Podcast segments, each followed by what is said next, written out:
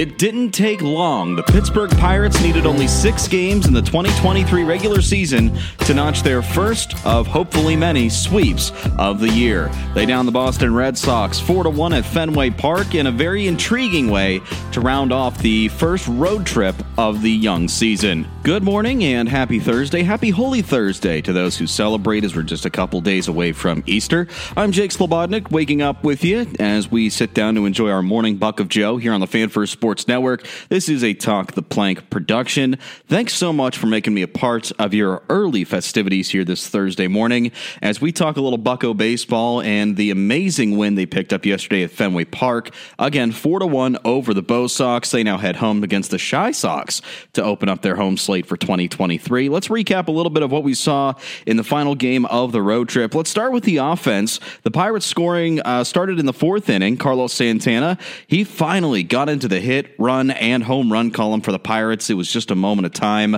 Uh, not your most conventional home run. He just got it into the fair side of Pesky's Pole and put the Bucs up one to nothing. It was good to see that though. He he started heating up uh, throughout the series, but just uh, on the unfortunate side of some uh, really good batted balls. I remember in Game Two that he barreled one out to deep center field, uh, right center that is, and it just died on the warning track. Pretty sad to see, but uh, you you kind of knew at that point that he was starting to find his groove at the plate. He was getting very selective with the pitches that he saw.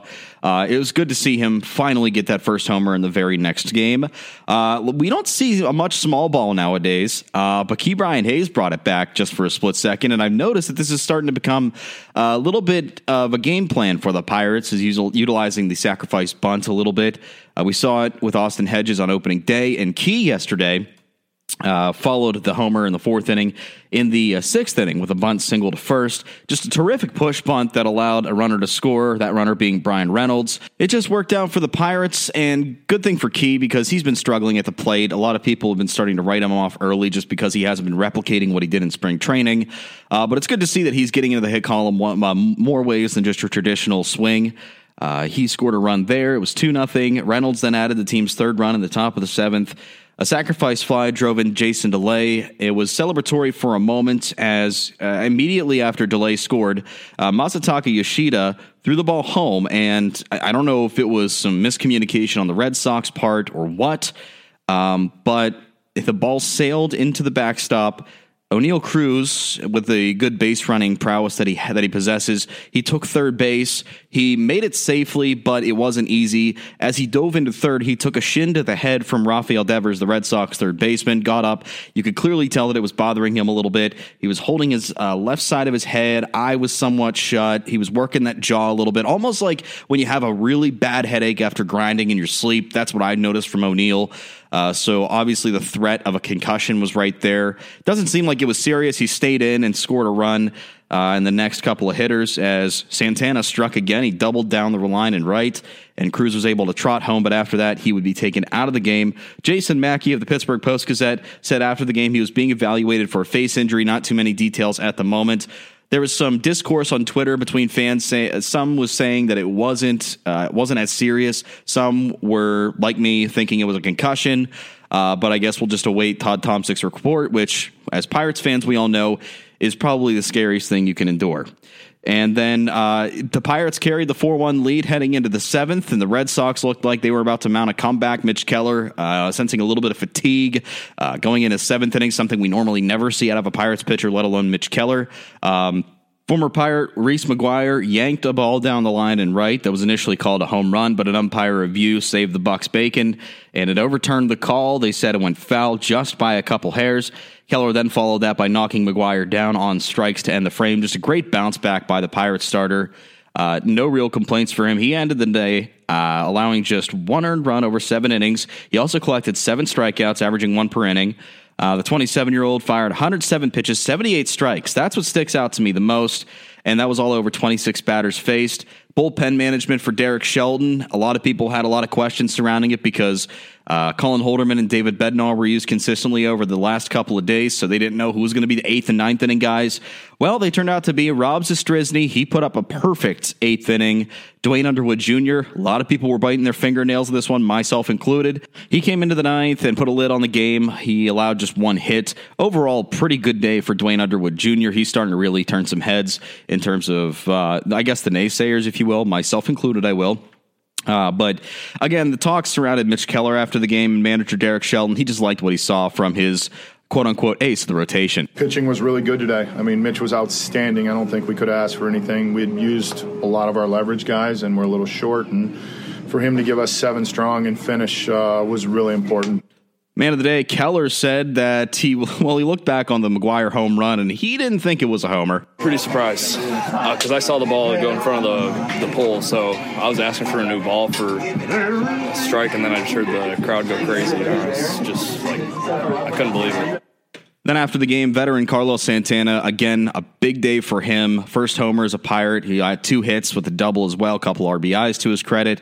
Uh, a lot of people have been wondering how he's been fitting into the Pirates, you know, how the how chemistry has worked out. And uh, he's part of my one takeaway that we'll get to in a second, but he thinks this team is smooth. Great. You know, great. We win the series. You know, this, that's why we're here, you know. So everybody doing, like, doing good. The energy is great, so we have to keep it up. All right, so the takeaways for this game, the veteran leadership, I think, is the thing that stands out to me the most, not just in the game, but the series alone. Uh, I, you can definitely notice a difference in terms of chemistry, morale in that clubhouse, in the dugout, game after game, even on the field too. I mean, just there, there's a lot of things that could have went wrong. Like in the first in the series opener when Suwinski and Reynolds had that miscommunication. It's e- last year we would have just immediately started bashing them as fans, and it, you would have saw the morale just trickle down very quickly. But I think this veteran leadership has sort of brought a different factor to the Pirates. They're able to rebound pretty quickly, and we kind of saw it after the game too. I mean, there's videos making its rounds on Twitter after you know how all the infielders go in, uh, kind of like uh, they do what a Seattle, the Seattle Mariners did last year uh, in the playoffs whenever they won a game, they would start dancing around as a group. It's pretty cool to see. But the thing that struck out to me the most is how Duane Underwood Jr. and Jason Delay, the catcher, um, who a lot of people pretty much didn't know about until he started coming or coming up through the uh, system last year, just kind of like a throw in. Uh, they were all joining in on it. The atmosphere is just lively. Obviously, with Cutch coming back and his comedic factor uh, as a leader, things have been different with him overall, I, there's a lot, there was a lot of discourse over the offseason about how this veteran leadership would help the Pirates players now, and I think we're now starting to see that come to fruition. I'm excited to see how it carries over into the home series. Uh, I think that should just be. it, it, shouldn't hurt at all. So I'm I'm excited for that. Next takeaway: This is a turning point for Mitch Keller. Seven innings, that clearly shows Derek Shelton has his trust. Second game in a row, he's gone 100 pitchers or more. Uh, and pretty much, Keller has been given the opportunity to fix situations himself. And again, it's that whole trust factor that Derek Shelton sort of instills with him is that, hey, if you get yourself into trouble, you've been around the league more more than enough times uh, you know exactly what to expect. So if I can leave you out there to overcome it, if you don't, then yeah, then we'll bring somebody else in. But if you can, you know, I want to give you that opportunity to prove that. And that was one of the questions I had coming into the season: is how is Derek Shelton going to manage the starting rotation? Is he's going to keep preserving arms, or is he going to let them sort of start proving themselves again? And I think we just saw, we saw a sign of that uh, yesterday with Mitch Keller. Uh, I think it's going to be a good thing. I think Keller's going to take that in stride and take it into his next appearance, and I think he's going to look a lot better next time around.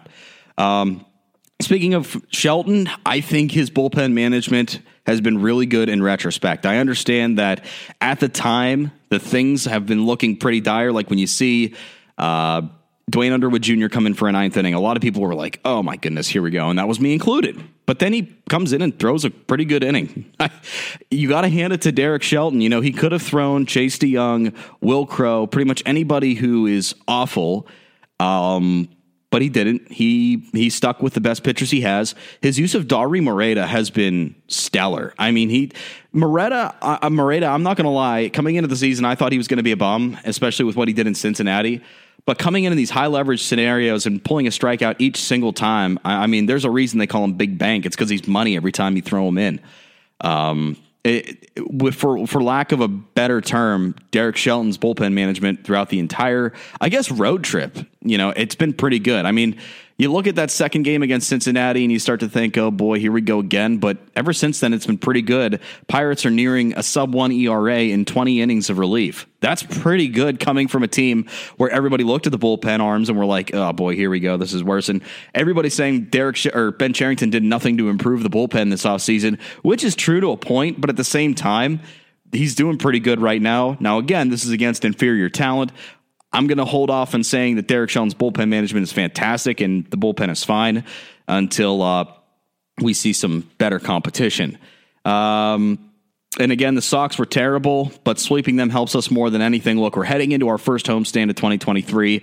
I don't care who we swept, whether it was the Boston Red Sox, New York Yankees, the St. Louis Cardinals. I don't care who it was. The fact that we ended the road trip on a sweep, three game winning streak, we're two games above 500 uh, for the first time in years. I'll take that as a win any day. I think that's going to help us going up against the Chi Sox, who have been struggling to find an identity over the past couple of years.